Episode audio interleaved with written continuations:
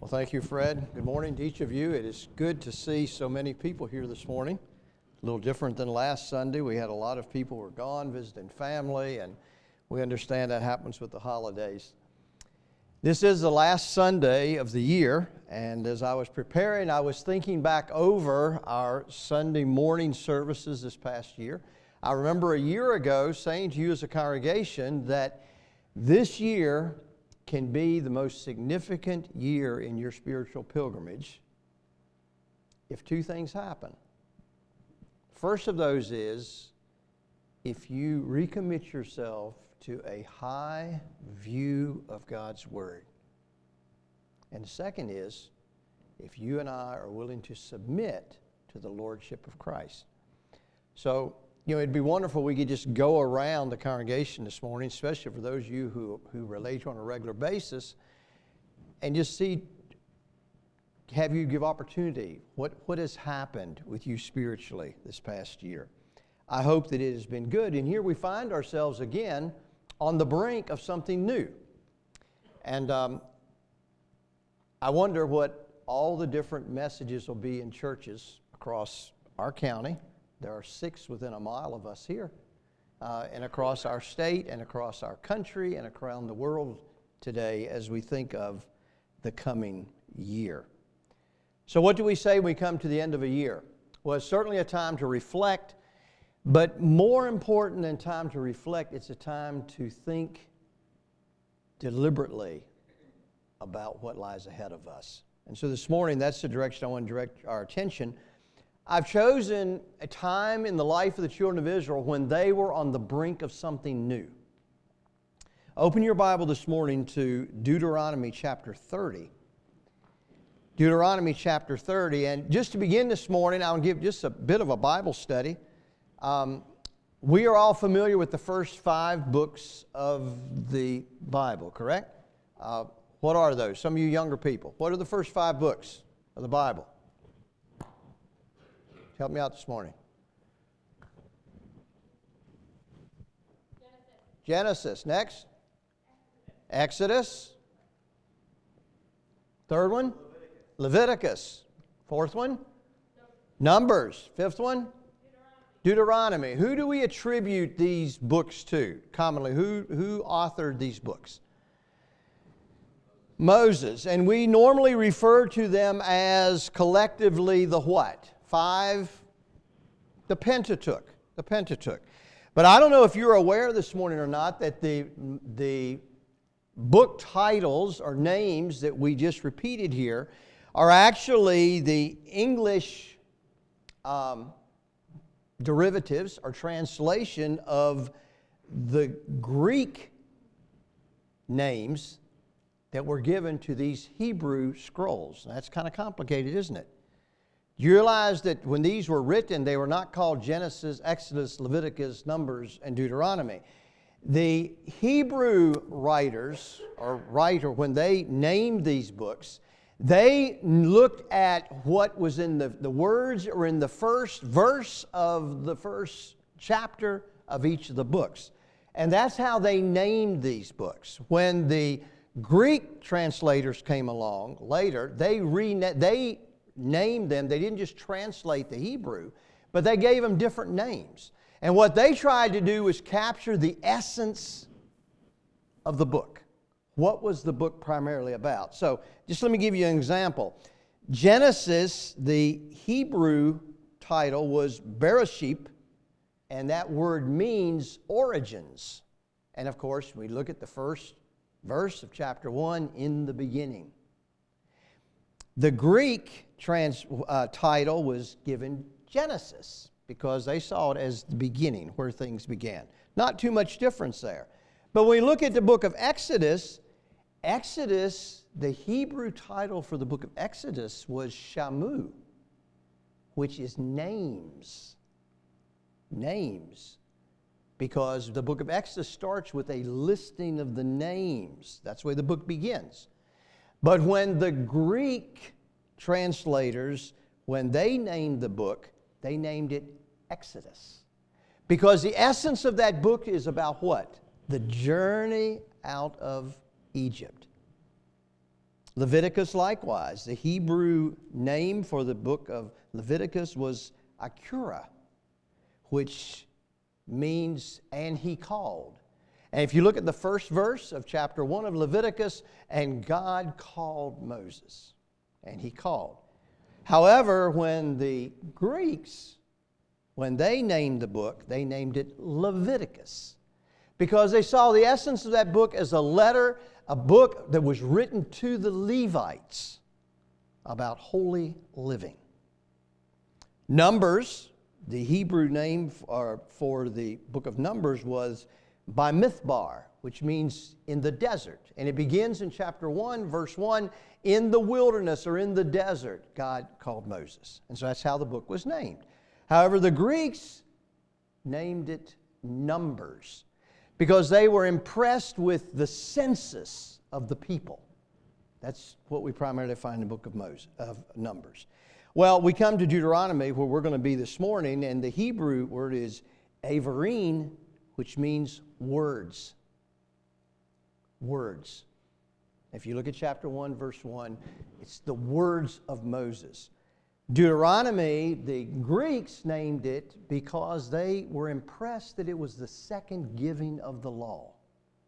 Now we find ourselves in Deuteronomy this morning. Deuteronomy is an interesting book because the book of Deuteronomy is pretty much just words. And by mean of that, there aren't actions, there aren't things happening. And so, to help us set the context of the book of Deuteronomy this morning, what has happened, the, we find these being the words of Moses. The context is the people, as we get to chapter 30, are in the plains of Moab. They are on the brink of a new time. They are ready to go into the promised land. And Moses, if you go back to Numbers 20, an incident happened in Numbers 20 when Moses was commanded by God to speak to the rock to draw forth water for the children of Israel. And in his anger with the people, he smote the rock. Water did come forth, but God said, Moses, because of that action, you will not lead the children of Israel into the land of promise. But Joshua were, will do so. And so we find now as we come to the book of Deuteronomy, Moses, in the last days of his life, stands before the people and speaks. That's what the book of Moses of Deuteronomy is. And as we read Deuteronomy, we see Moses doing three things. In the first four chapters, Moses recounts their history with God and what a history it has been. God's promises to Abraham and to Isaac and to Jacob. They're finding themselves in Egypt calling out to God, 400 years of slavery, God delivering them miraculously, and then them complaining and rebelling against God and wanting to go back to Egypt. Um, he recounts all of that in the first four chapters. And then in chapter 5 through 26, he reminds them, he recounts again the laws of God. Again, Moses is getting ready to die. And he recounts to the children of Israel the, the laws of God. And then in chapters 27 to 30, he presents the conditions of a covenant with God.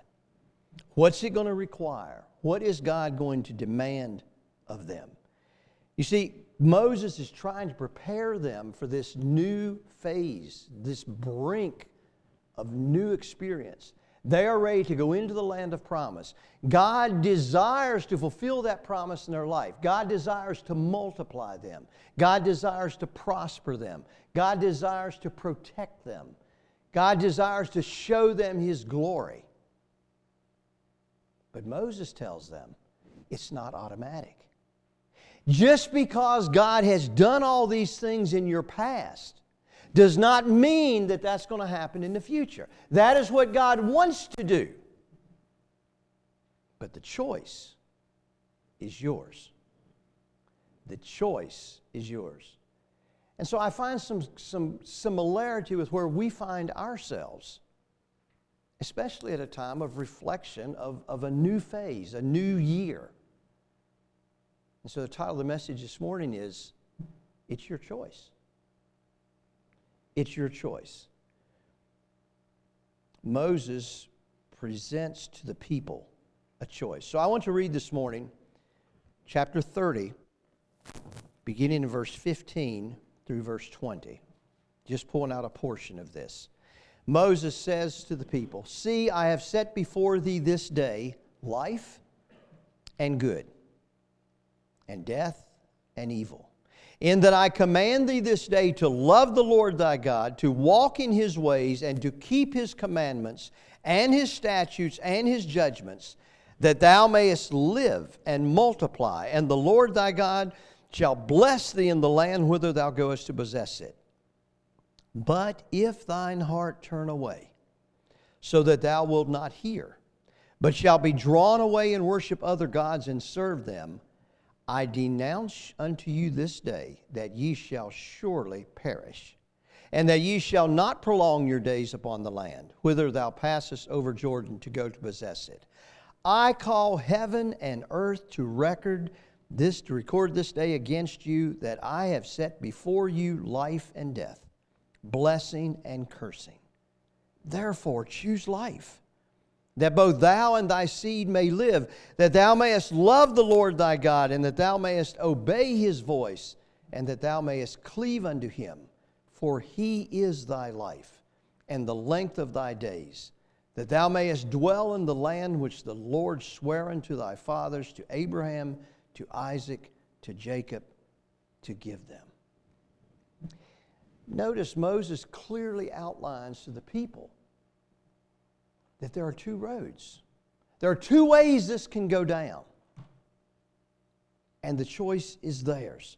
God wants to give them this land, to fulfill the promise that He made to Abraham. God wants to multiply them, He wants to prosper them. He wants to fulfill that promise to them. But He says very clearly the choice is theirs. And like the children of Israel, you and I, as children of God, find ourselves this morning, at the end of this year, kind of on a brink. We find ourselves, as it were, on the plains of Moab. We don't know what lies ahead. But what we do know is that God desires to bless us this coming year. God desires to prosper us. Now, I know we tend to want to run from the prosperity gospel message, and, and I understand that. But let's not run so hard that we don't recognize that, that prosperity can be part of God's blessing for us, as well as meaningful relationships, protection from evil and calamity,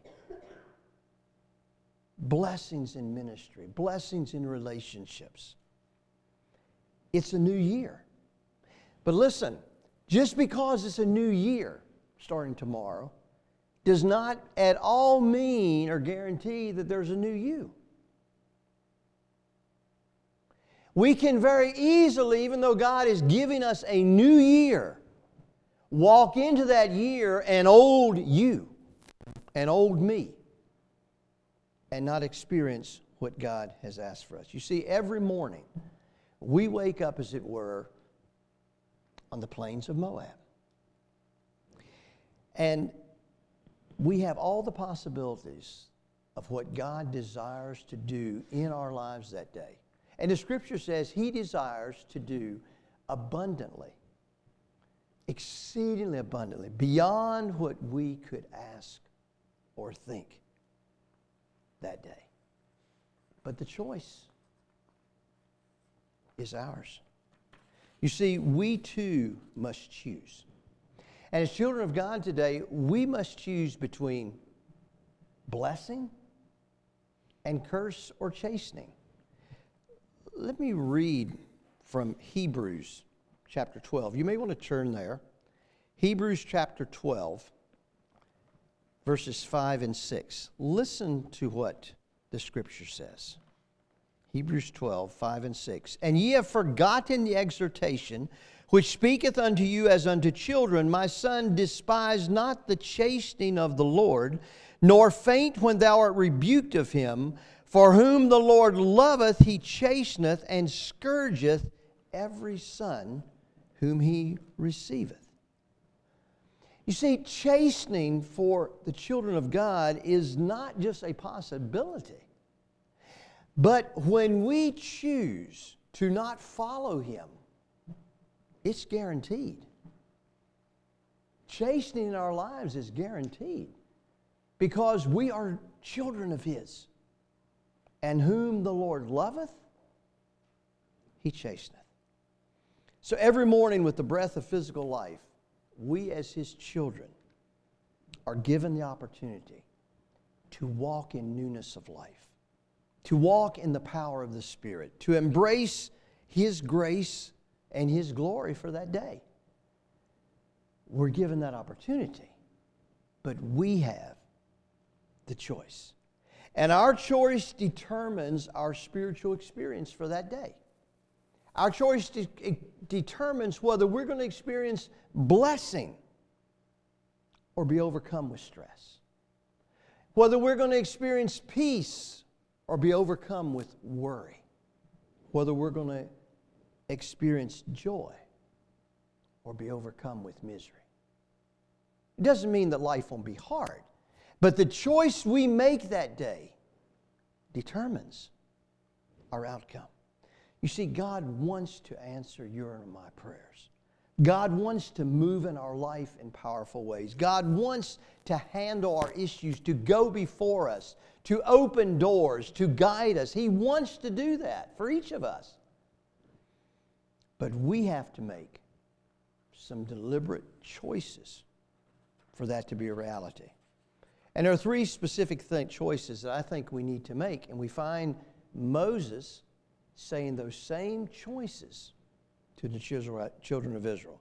The first of those is you and I have to choose daily to be committed to the commandments of God, to walk in His ways. Look at verse 16. In that I command thee this day to love the Lord thy God, to walk in His ways, and to keep His commandments. You see, we have to be determined every day that today I am committed to obeying God's commands. Regardless of the situation, the circumstance, regardless of what other people are doing, I'm committed today to obeying God's commands. When you read the last four chapters of the book of Deuteronomy, you find more than 20 times in four chapters that Moses warns and pleads with the people to commit themselves to keeping the commandments of God. He says, Whatever you do, walk in the ways of God. Don't wander to the right, don't wander to the left. Whatever you do, whatever happens, follow the commandments of God. Now, to faithfully obey God, to faithfully follow His commandments requires two things. One requires the choice, the choice to do that. And that's significant because we can very easily find ourselves going through life in a reaction mode rather than the proactive mode. You know, we go out the day, we start the day, and, and we can handle this. In fact, we would really rather handle it the way we want to. And then when we get in over our heads, then we call out to God Help! Rescue me! Make this go away! Alleviate this! Meet this need. I, am in over my head. We, we, that, so it begins with a choice. But the second thing is we have to know what the commands of God are. We have to have knowledge of that. You see, there are several obstacles to that. And, and, I, and as a pastor, I wanted to, this is one of the reasons why you and I need to be reading our Bible. Because how else are we going to know what the commands of God are? There, there are a couple obstacles to us in understanding what God's commands are. And, and one of those is it's very easy for us as sincere followers of God to have an improper view of God. You know, we, we, we create this God of our imagination. Rather than going to God's book and seeing who God is and what He requires, we look about us and we create a God of our own imagination. A God who is as tolerant of everybody as what we think people should be. A God who is tolerant of evil. A God who winks at sin. A God who says, well, they're trying, they're doing the best they can. It's very easy for us to have an improper view of God. Secondly, it's very easy for us to have an improper view of ourselves. That somehow we are an exception to God's commands. That somehow, because of my history, because of what I have done for God, that, that, that this doesn't apply to me. God doesn't ask that of me. You see, it was very easy for the children of Israel that day. They understood that when they went into the promised land, there were pagan people there. They're going to face God's judgment. But, but that, God's laws are, are for them. I mean, God has left us out of Egypt. You see, we're, we're somehow exempt. We are God's people. Deuteronomy 8, let me just turn back in this long speech or teaching that Moses gives before he dies. Let me read Deuteronomy 8, verses 11 to 14. And listen to what Moses says. Beware that thou forget not the Lord thy God, in not keeping his commandments and his judgments and his statutes, which I command thee this day, lest when thou hast eaten and art full, and hast built goodly houses and dwelt therein. And when thy herds and thy flocks multiply, and thy silver and gold is multiplied, and all that thou hast is multiplied, then thy heart be lifted up, and thou forget the Lord thy God, which brought thee forth out of the land of Egypt from the house of bondage.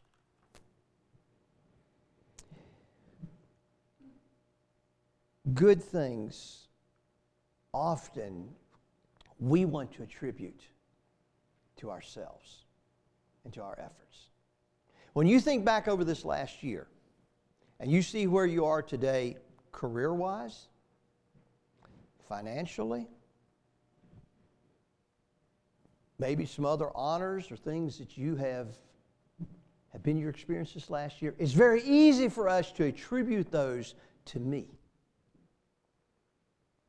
To me. And you know when it's most likely for us to turn away from God? When everything is going well. If this morning you are, are, are doing better than you ever have, you are worth more than you've been worth, you have a greater position than you've ever had, you are healthier than you have been, your relationships are the best that they have been, do you realize this is a very vulnerable time in your experience?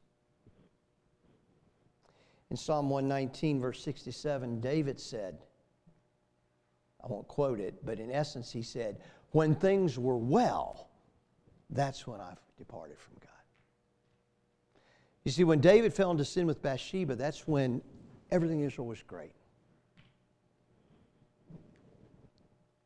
So, an improper view of God, an improper view of, our, of ourselves. But another obstacle can be an improper view of others or other things. It is so easy for you and me to make idols out of other people or other things. To so want the approval and blessing of someone else in our life that we allow their influence to be greater than God's command in our life. We, we, we want to follow God, but if it's going to jeopardize this, we cave. We cave.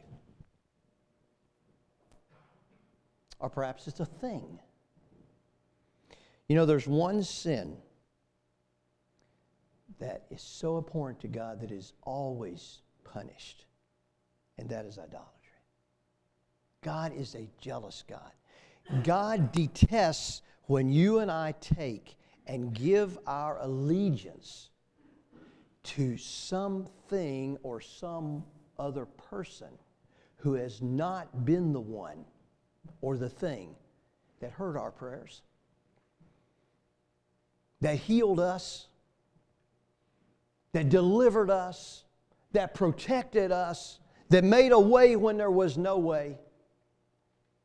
No other person has done that in our lives, that forgave us of our sins, that brought us out of despair and made us a child of His gave us eternal life. God detests when you and I attribute allegiance to any other person or any other thing that could not do that and did not do that. Well, again, that's just one of the reasons we need to read our Bible so we know the commands of God, so that our mind can be renewed.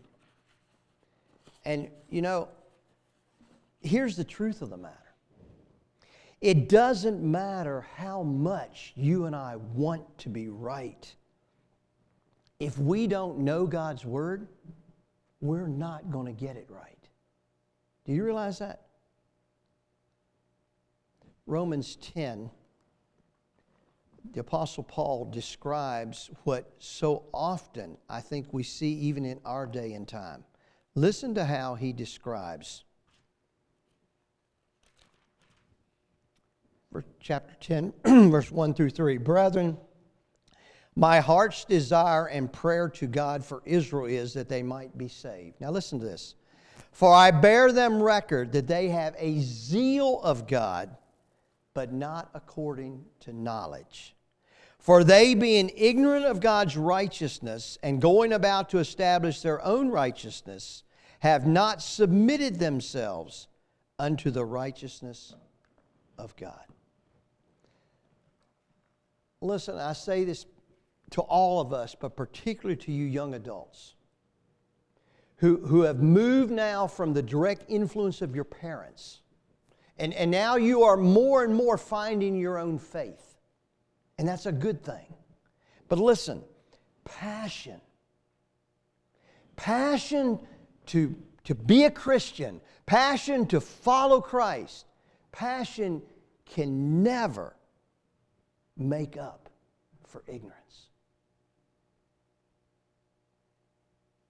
It's so easy for us to be caught up in churches and organizations and services where we are so passionate about declaring our love for God and serving Him, but we're ignorant of who He is. We're ignorant of what He wants. We're ignorant of what His commands are. But we're caught up in the passion.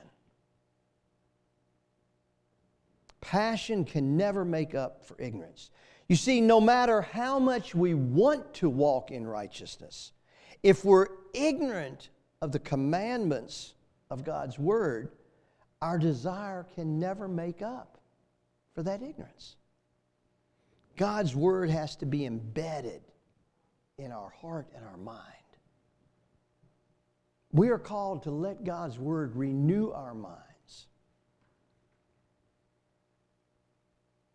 So Moses calls the people in this last address he has to them to be committed to God's commandments so that they can experience God's blessing.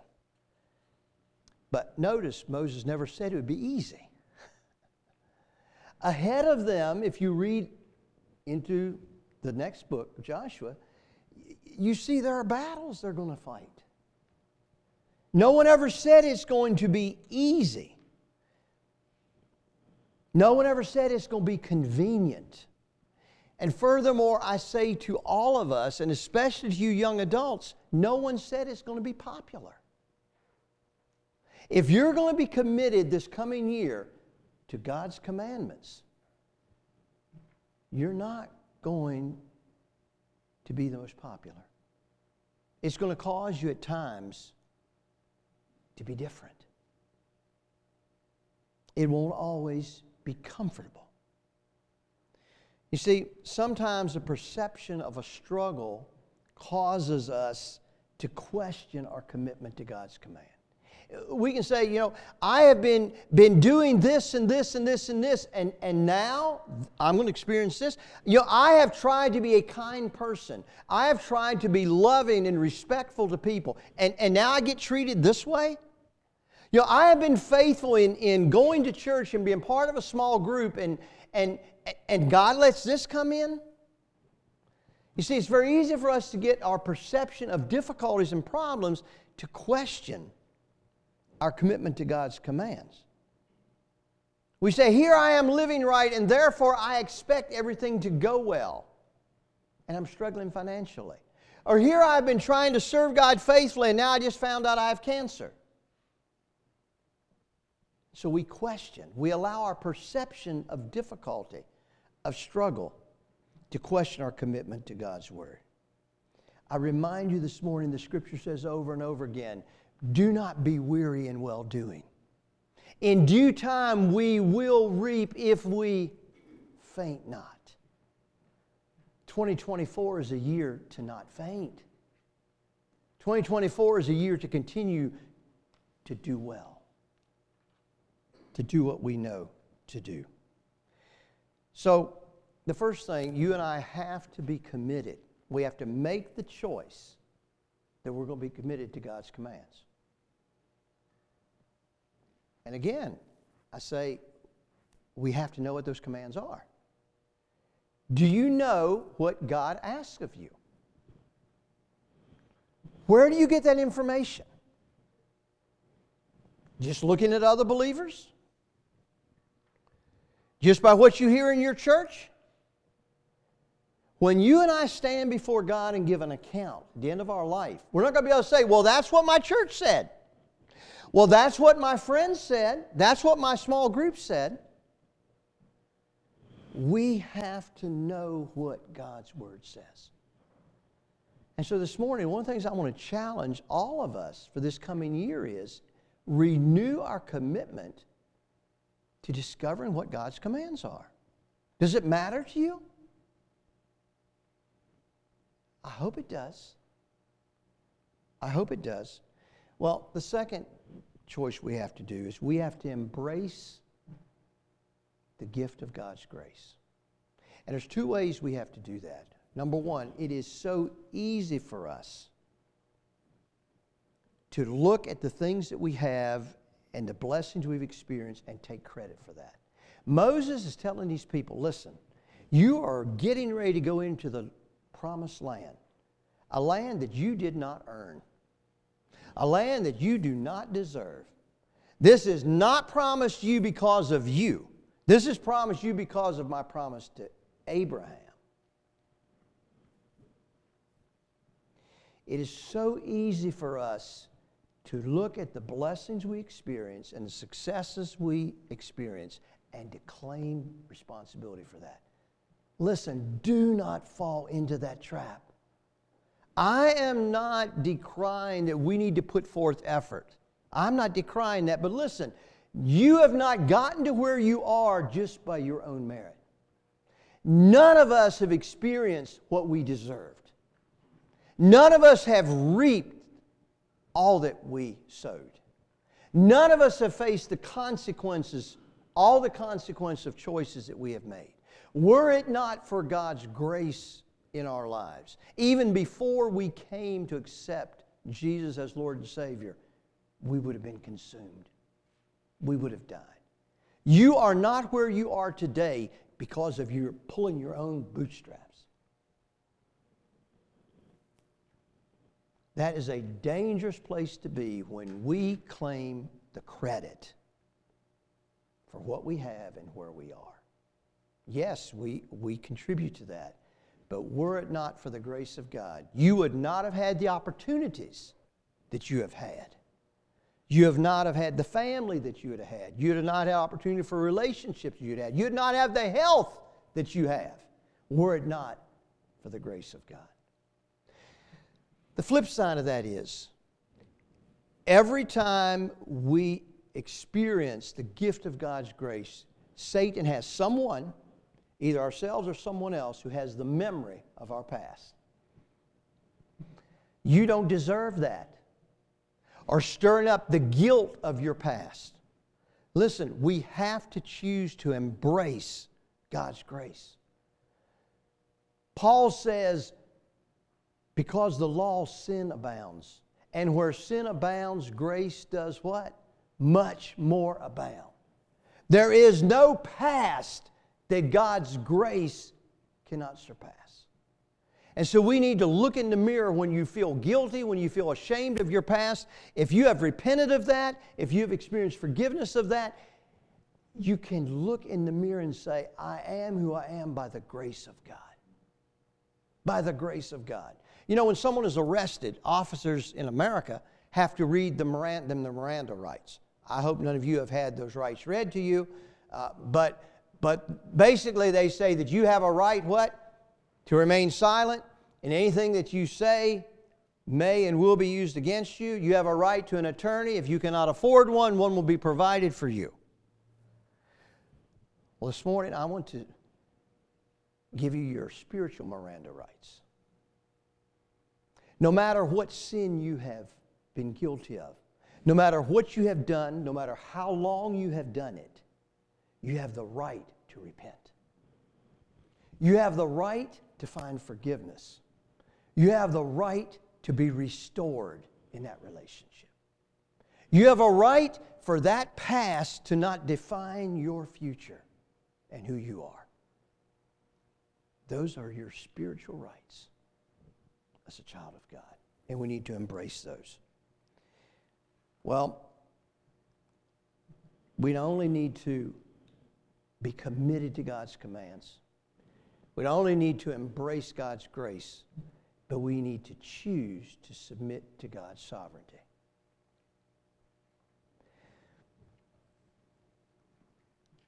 Idolatry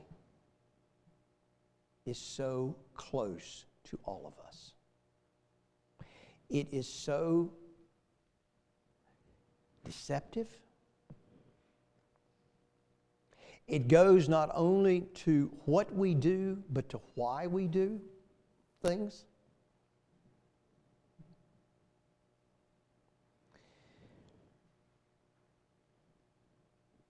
It's so easy for us to worship someone else or something else ahead of God. You've heard me say over and over again the why is what, Maddie? More important than the what. And often, the question to why you and I are doing something or not doing something has to do with who or what we're worshiping. Because when our worship is, is to God and God alone, that why, that why will take care of a lot of the what. But when we are seeking to please and honor or pursue something or someone other than God, that will cause us to do things and not do things. That will affect the what. And often it relates to idolatry. See, every day this coming year is going to give you and me reason to fear. There are going to be reason to faint at uncertainties. There are going to be issues. There are going to be opposition. You know, I would love to be able to stand here and say, tomorrow is a new day and 2024 is going to be a piece of cake. 24, 2024 is not going to be a piece of cake. Okay? We live in a broken world. We live in a fallen world. But before you and I each morning leave the plains of Moab, we need to make a decision. And one of that decision needs to be that today I am not going to recognize any authority in my life above God. I'm not going to allow any problem. I'm not going to allow any conflict. I'm not going to allow any other person I'm not going to allow any failure. I'm not going to allow any other thing to have that place in my life. That is so important that we do not surrender our attention, our loyalty, our commitment, or our will to any other thing. Every day gives us that opportunity. So, think of the things that we often can face sickness, that's a false God. Financial distress, that's a false God. A broken relationship, that's a false God. Those who betray you or hate you, that's a false God. Cancer, that's a false God. You and I need to decide every day I will not bow my will, my mind, to any false God because I serve the one true God. And today, I declare I am His and He is mine. Happy New Year to each of you. I hope that this coming year, I don't know what the promised land looks like for you, but you and I are, as it were, on the plains of Moab.